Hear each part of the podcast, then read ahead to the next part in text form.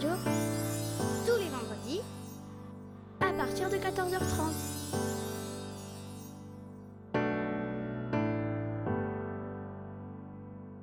Bonjour, je m'appelle Arthur et je vais vous présenter l'éphéméride. Vendredi 7 avril 2023, 97e jour de l'année, 268 jours restants, 14e semaine. Horaire du soleil. Le soleil se lève à 7h16 et se couche à 20h29. Durée d'ensoleillement 17h 13h13 plus 4 minutes. Journée mondiale de la santé. Chaque année, l'OMS organise une journée mondiale de la santé avec un thème particulier. Pour connaître celui de cette année, consultez le site de l'Organisation de la santé. Citation il est bon de suivre sa pente, pourvu que ce soit en montant. André Guide. Au revoir.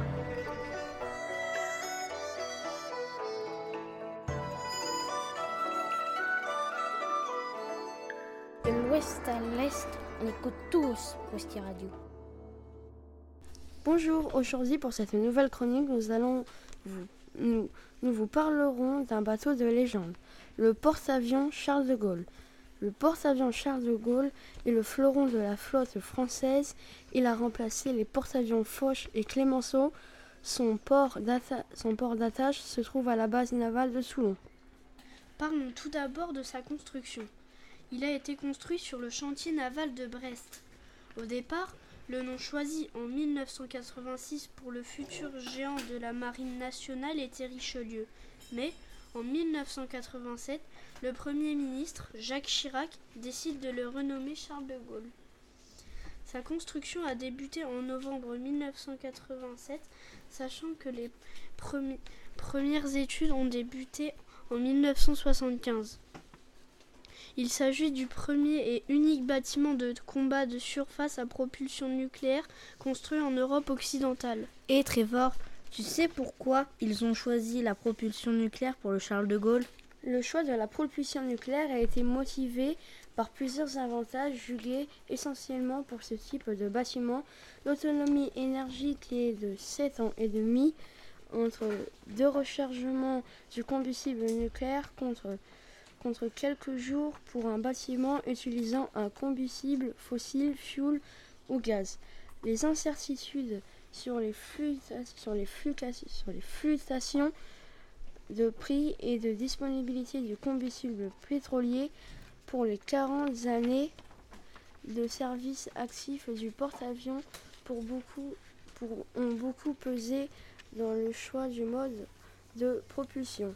La propulsion nucléaire permet également de libérer de la place sous, sous le pont espace habituel affecté au stockage du combustible utilisé par la propulsion. Le 18 mai 2001, le Charles de Gaulle est officiellement armé et admis au service actif. Son coût de construction a été de 2,2 milliards d'euros. Caractéristiques techniques du porte-avions. La longueur du Charles de Gaulle est de 261,50 mètres. Sa largeur est de 64,36 mètres. Sa hauteur est de 75 mètres, soit l'équivalent d'un immeuble de 25 étages. Son déplacement 42 500 tonnes à pleine charge. Sa propulsion deux réacteurs nucléaires à eau pressurisée qui lui permet d'avoir une puissance de 83 000 chevaux. Sa vitesse est de 27 nœuds, ce qui correspond à environ 50 km/h. Son rayon d'action est illimité. Il peut intervenir partout dans le monde grâce à son autonomie. Combien de personnes y a-t-il sur le Charles de Gaulle? Environ 2100 personnes en moyenne sur le Charles de Gaulle, dont 1200 marins, 600 du groupe aérien embarqué, 90 états-majors, 75 personnes pour les cuisines, 2 médecins, 8 infirmières. Maintenant Cette équipe est renforcée en cas de mission longue par une équipe de, spécialisés kiné chirurgien. Le commandant actuel s'appelle Sébastien Martineau. Il est le 13e commandant du Charles de Gaulle. Les équipements sanitaires et de confort. 620 mètres carrés pour l'infirmerie et l'hôpital, équipement complet digne d'un vrai hôpital. cuisine, deux cuisines et les salles de restaurant. Les 1000 mètres carrés d'entrepôt permettent de stocker 315 tonnes de vivres qui permettraient de, tenir 45 jours en totale autonomie sans ravitaillement. Nos salles de détente pour les marins, une salle internet permet aux marins de garder contact avec les familles. Caractéristiques militaires. Les armes. De nombreux armements comme des missiles, 8 canons de 20 mm, 4 mitrailleuses de 12,7 mm. La soute à munitions de 4900 m3 permet d'emporter près de 600 tonnes de munitions, ce qui est suffisant pour couvrir l'ensemble des missions pendant plusieurs semaines sans faire appel aux pétroliers ravitailleurs. Les aéronefs. Jusqu'à 40 aéronefs, 30 chasseurs bombardiers Rafale Marine F3, deux avions de surveillance aérienne, deux caïmans marines, deux dauphins Pedro, un panthère ISR et de nombreux hélicoptères de manœuvre. La capacité maximale aérienne est de 100 vols par jour pendant 7 jours. Le Charles de Gaulle peut catapulter un avion toutes les 30 secondes. Opération militaire du porte-avions Charles de Gaulle. 2001. Liaison 16. Exercice de surveillance en temps réel de l'espace aérien du sud de l'Angleterre jusqu'à la mer Méditerranée. 2001-2002. Guerre d'Afghanistan. Mission Héraclée. 2010. Guerre d'Afghanistan en Nagapans. 2011. Opération Armanon en Libye. 2013-2014. Opération Bois Beleu. 2015-2016. Guerre contre l'organisation terroriste État islamique. Mission Aromanche et Opération Chamal. 2019. Mission Clémenceau. 2020. Mission Foch. Les arrêts techniques du Charles de Gaulle. Toutes les 8 à 10 ans, une maintenance majeure doit être faite pour le rechargement du combustible et la modernisation en profondeur des équipements. Deux arrêts majeurs ont donc, été faits, un premier en 2007 et un second en 2017. Le Charles de Gaulle devrait être retiré du service opérationnel de la marine vers 2040. Son digne remplaçant, le Pank, devrait être mis en service à l'horizon 2038. On vous laisse maintenant écouter d'autres chroniques. C'était Louis, Nathan, Et Trevor. à À la semaine prochaine.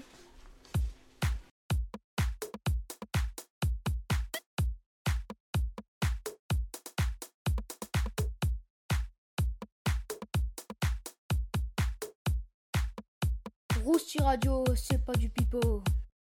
Bonjour à tous. Aujourd'hui, on va vous parler des peintres célèbres Léonard de Vinci avec Romane. et Maëlie. Léonard de Vinci, de son vrai nom, Leonardo, était un très célèbre peintre il est né en 1452. et est mort en 1519. Il a donc vécu 67 ans, son enfance. Léonard est né le, le 15 avril 1452 à Vinci, un petit village de Toscane près de Florence. Des amours illégitimes entre le notaire Sepiero et de la paysanne Caterina. Léonard était gaucher et il écrivait de gauche à droite. Il avait une écriture phonétique.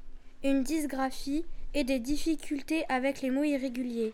Il faisait des erreurs en copiant des textes. Certains pensaient qu'il était dyslexique. Ses débuts en tant que peintre. Léonard devient apprenti en 1468 dans l'atelier d'Andrea del Verrocchio. Il quitte l'atelier en 1476. La même année, il peint sa première peinture en tant que peintre professionnel. La Madone à l'œillet. Il peint aussi d'autres nombreuses peintures. La Vierge au rocher en 1468. La Seine en 1495 Et la célèbre Joconde entre 1503 et 1506. et en 1516 Il peint sa dernière peinture. Saint Jean-Baptiste. C'était les les peintres célèbres sur sur. Radio.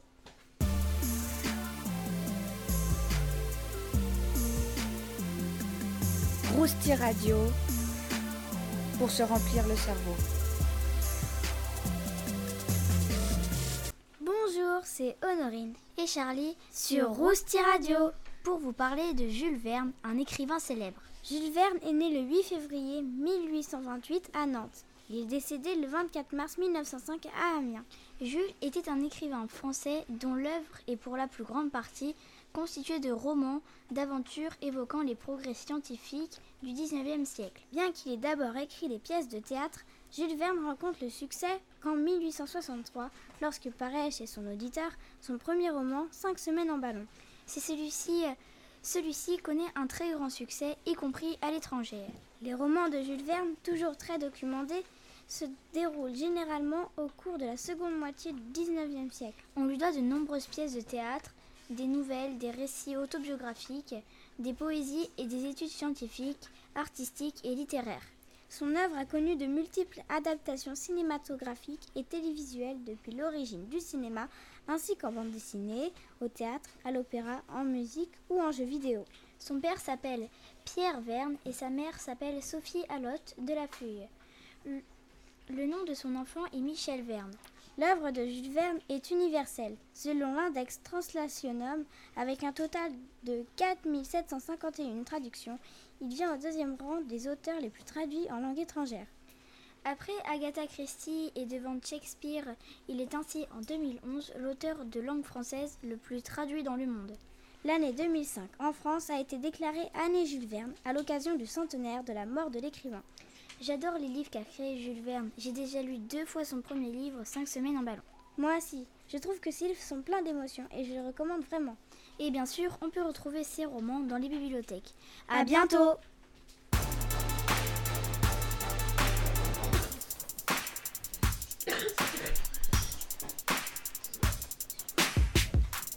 Rousti Radio, le son qu'il te faut. Bonjour à toutes et à tous. Aujourd'hui, on va vous présenter les plus beaux lacs au monde avec Léonie et Ethan. Le lac Moraine. Le lac Moraine a une superficie de 50 hectares, une altitude de 1884 mètres et profondeur maximale est de 14 mètres. Le lac rempli par la glace n'atteint son niveau maximal que dans la seconde quinzaine de juin. Quand il est plein, il prend une teinte bleue, le bleu caractéristique. Cette couleur vient de la réfraction de la lumière sur la poussière de roche en suspension dans l'eau. Une représentation du, lac Moraine figurée au dos des billets de 20 dollars canadiens de 1969 et 1979. Pourquoi est-il bleu? Cette couleur émeraude qui attire des foules de touristes chaque année est due à une fine poudre de sédiments ou appelée farine glaciaire. Lorsque le glacier fond, les particules de roche broyées sont emportées dans, dans le lac et restent en suspension dans l'eau. Quand visiter le lac Moraine? Du début juin à la mi-octobre. sont les meilleurs moments pour le visiter. Comment faire pour visiter le lac Moraine? Tout commence comme le lac Louise et bien d'autres attraits des Rocheuses canadiennes. Le lac Moraine est situé à l'intérieur du parc national de Banff. Pour le visiter, il faut obligatoirement se, procurer un droit d'accès. Vous avez le choix entre un laissez-passer à la journée ou à l'année. À bientôt pour, de, nouvelles chroniques, sur Rousti Radio. Et maintenant, nous allons écouter K-Soviet Finale.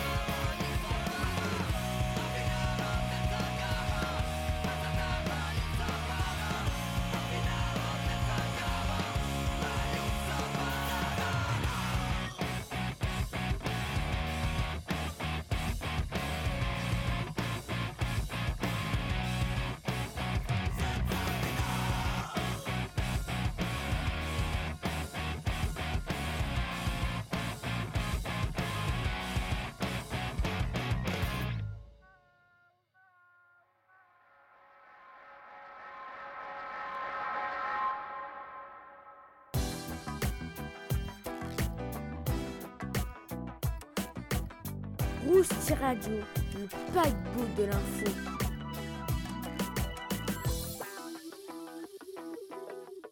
Bonjour à tous. Aujourd'hui, nous allons vous présenter TikTok avec Nina et Victoire. TikTok est une application très connue que l'on entend de plus en plus parler depuis 2018. Cette année a connu une grande croissance. L'application a été lancée en Chine en septembre 2016 sous le nom de Douyin. C'est une application qui est disponible dans environ 150 pays et dans 75 langues.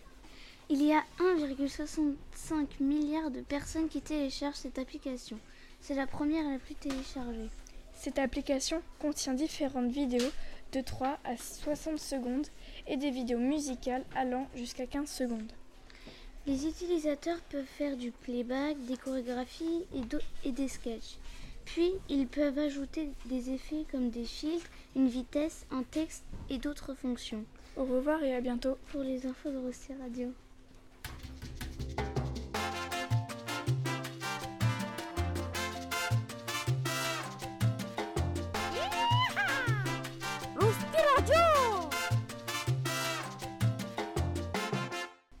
Bonjour à tous, aujourd'hui on va vous parler d'un bijou connu, le Hope avec Nina et Emmeline sur Rosti Radio. Le nom de ce bijou vient du nom de famille du propriétaire à partir de 1824. C'est un diamant de 45 à 52 carats. Sa couleur est d'un bleu profond. Avec cette couleur, cela pourrait nous laisser penser que c'est le bijou dans Titanic, le cœur de l'océan. Mais non, il n'a été qu'inspiré de ce bijou. En ce moment même, le diamant Hope appartient à Pierre Cartier. Sa valeur est estimée à 250 millions de dollars. Ce bijou a la réputation d'être un diamant maudit. Attends, t'es sérieuse? Eh oui, puisque certains de ses propriétaires successifs auraient connu une fin troublante, voire tragique. A bientôt, pour, de nouvelles chroniques.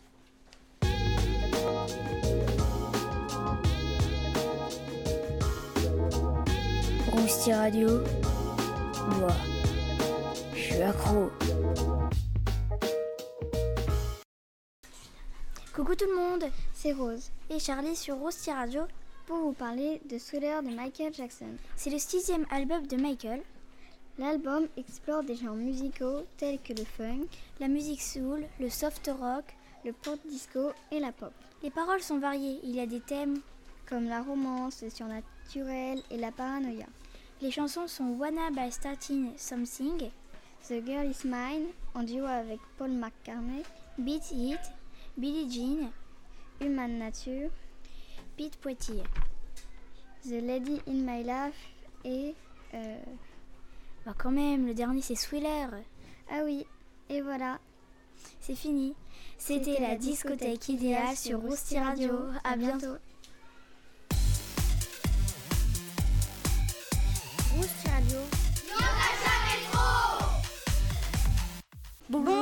Et bienvenue sur les chroniques des avions. Je m'appelle Jason. Et moi Elliot et aujourd'hui nous allons vous présenter le Concorde.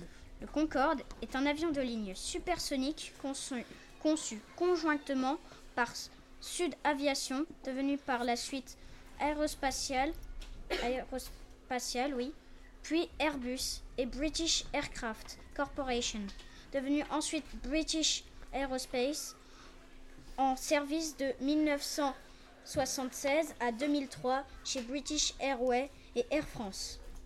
La vitesse de croisière est de Mach 2 à une, à une altitude variant de 16 000 à 18 000 mètres, soit environ 2145 km, km/h.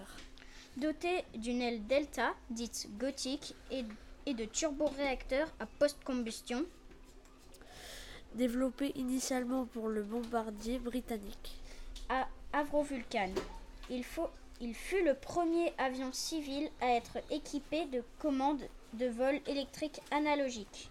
Mais il y a eu une fois mais il a eu une fin terrible. Il s'est craché. Cela s'est produit le 25 juillet 2000 quand le Concorde du vol Air France 4590, un vol charter de destination de New York. Il s'est craché sur un hôtel à Gonesse, en Île-de-France, une minute et 28 secondes après son décollage, provoquant la mort de 113 personnes. La cause de cet accident est due à la présence d'une bande d'usure en titane perdue par un DC-10 de Continental Airlines parti avant lui. Et c'est la fin de notre chronique sur le Concorde. On se revoit la semaine prochaine pour de nouvelles chroniques. À, bientôt. Puis maintenant, nous allons écouter Merker Beacon Blaster.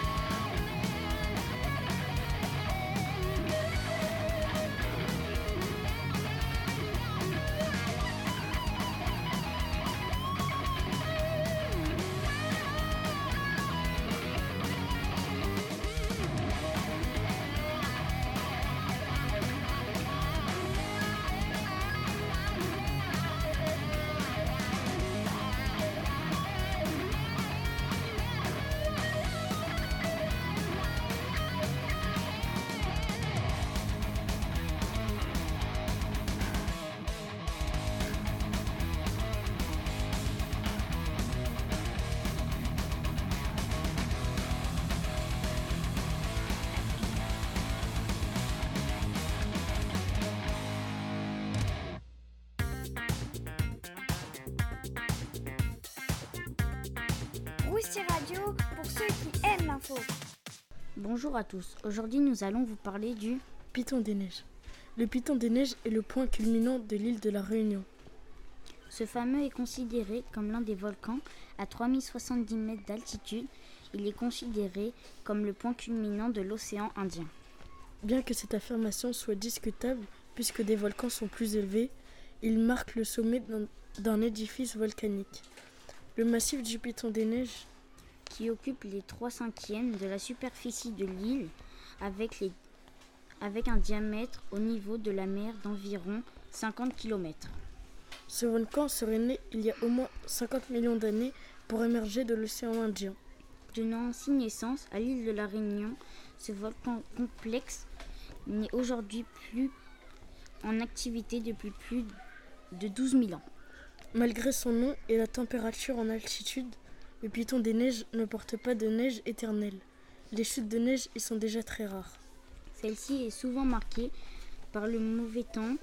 Il est ainsi exceptionnel que l'on puisse observer le sommet enneigé. Le volcan, le volcan fut d'abord connu comme celle des trois Salazes. Mais il est possible que l'événement que constituait l'épisode d'enseignement de 1735 lui ait ensuite conféré son nom de Piton des Neiges. Le Piton des Neiges est situé au centre de l'île de la Réunion, culminant 3070 mètres d'altitude. Il est au point culminant et de la Réunion, la 17e plus haute île de la Terre. La limite administrative entre les communes de Silo et Salazie passe par le sommet du Piton des Neiges. Le Piton des Neiges est entaillé par trois importantes dépressions. Et voilà, c'est la fin de cette chronique. C'était Timéo et Anas. À bientôt.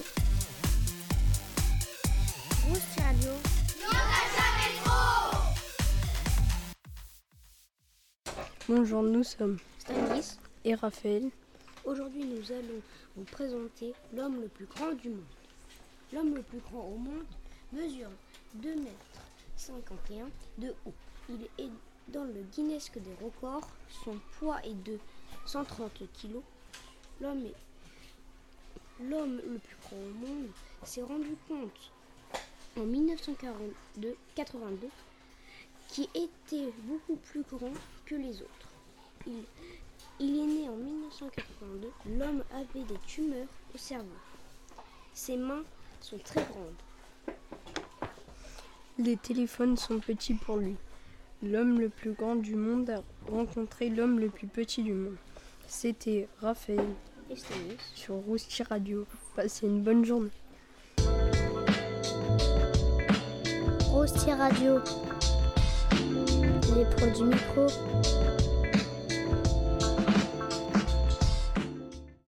Bonjour tout le monde. Aujourd'hui, nous allons vous présenter une chronique sur le thème de Louis Vuitton avec Swan, Laura et Maëlle. Cette marque est très connue puisque c'est la plus grande marque de luxe du monde. Quelle est l'histoire de cette marque? Louis Vuitton est un Français qui est parti à Paris pour devenir un apprenti maltier, artisan qui fabrique des bagages, des valises, etc. Il ouvre une boutique et son atelier de maltier en 1854. Cette marque parisienne va révolutionner le monde de la bagagerie avec l'invention de la malle plate. Cette malle va changer la vie des voyageurs de l'époque car elle est idéale pour voyager dans les bateaux et les trains à vapeur. C'est la forme de la valise qui est une vraie innovation. La malle est plate et donc elle est facile à empiler ou, ou suspendre.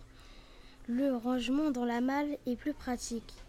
Georges Vuitton, fils de Louis, en 1896, crée le monogramme LV, qui devient l'emblème de la célèbre griffe française. La maison parisienne va continuer de s'agrandir et d'innover. La société est rachetée, est rachetée en 1989 par un homme d'affaires, Bernard Arnault, qui va développer l'entreprise avec de la maroquinerie. Puis par la suite, Bernard Arnault va développer Louis Vuitton. Dans le prêt-à-porter, les chaussures, les parfums, le cosmétique, l'horlogerie ainsi que la joaillerie. Quel est l'article le plus cher chez Louis Vuitton? Contre toute attente, le record du monde pendant 12 ans, le prix le plus élevé réalisé par Louis Vuitton n'est pas un sac ni une valise. Un ourson tout vêtu de Louis Vuitton qui coûte 215 000 euros. Voilà, c'est la fin de notre chronique en espérant que ça vous a plu. À bientôt.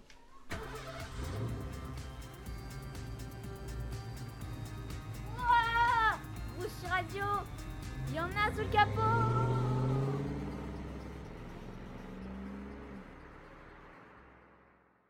Coucou tout le monde, c'est Zafira et Charlie sur Rosti Radio pour vous parler de Raymond Moffret et de son papa.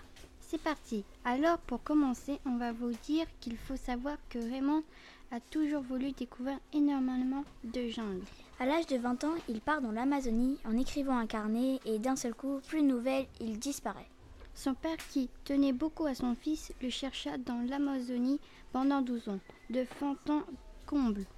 Il faut savoir qu'il y avait des tribus indiennes et s'il tombait à l'eau, Il n'y avait pas de poisson herbivore. Bon, bref. On s'y attendait un peu le père. Il ne retrouva pas son fils.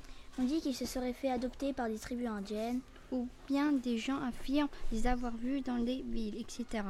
Et qu'est-ce qu'on en fait du carnet? Euh, aucune idée. Bon, je vais le dire. Le carnet a été retrouvé, a été publié. C'est fini. C'était les aventures ratées sur Rosti Radio. À bientôt.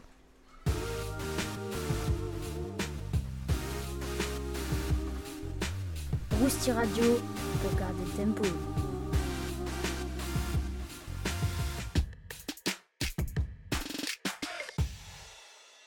Coucou tout le monde, c'est Amy et Jeanne pour vous raconter une, une, légende urbaine sur Ashisakuzama. Mais non, c'est pas Ashisakuzama, c'est Ashisakuzama, on dit. Oui, bon, c'est pareil. Ouais. Ashisakuzama, ou mondialement connu sous le nom de H. Feet Tall, est une légende urbaine japonaise sur une grande femme à l'air étrange qui enlève des enfants. On dit qu'elle mesure 3 mètres de haut, qu'elle porte une longue robe blanche et fait un son effrayant.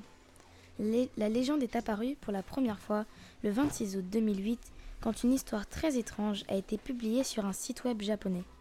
Le conteur a décrit une série d'événements bizarres. C'était un petit garçon qui se fit déposer chez ses grands-parents. Ce jour-là, il faisait très chaud, il se baladait, jouait et se reposait dans le jardin. Quand tout à coup, il entendit un bruit bizarre. Alors, il commença à chercher d'où venait ce bruit. Il chercha pendant un petit moment, et plus il s'approchait du bruit, plus il l'entendait clairement et précisément. Le garçon s'approcha de quelques arbres et vit derrière les arbres le chapeau d'une femme. Il comprit alors que l'origine du bruit venait de la femme au chapeau. Et en s'approchant un peu plus, il vit la femme disparaître derrière un coup de fumée blanche. Voilà, je commence à avoir peur. Mais c'est pour ça qu'on va s'arrêter là. On continuera l'histoire vendredi prochain. Bon après-midi. Et on fait un coucou à Faustine, Arthur et Mathéo.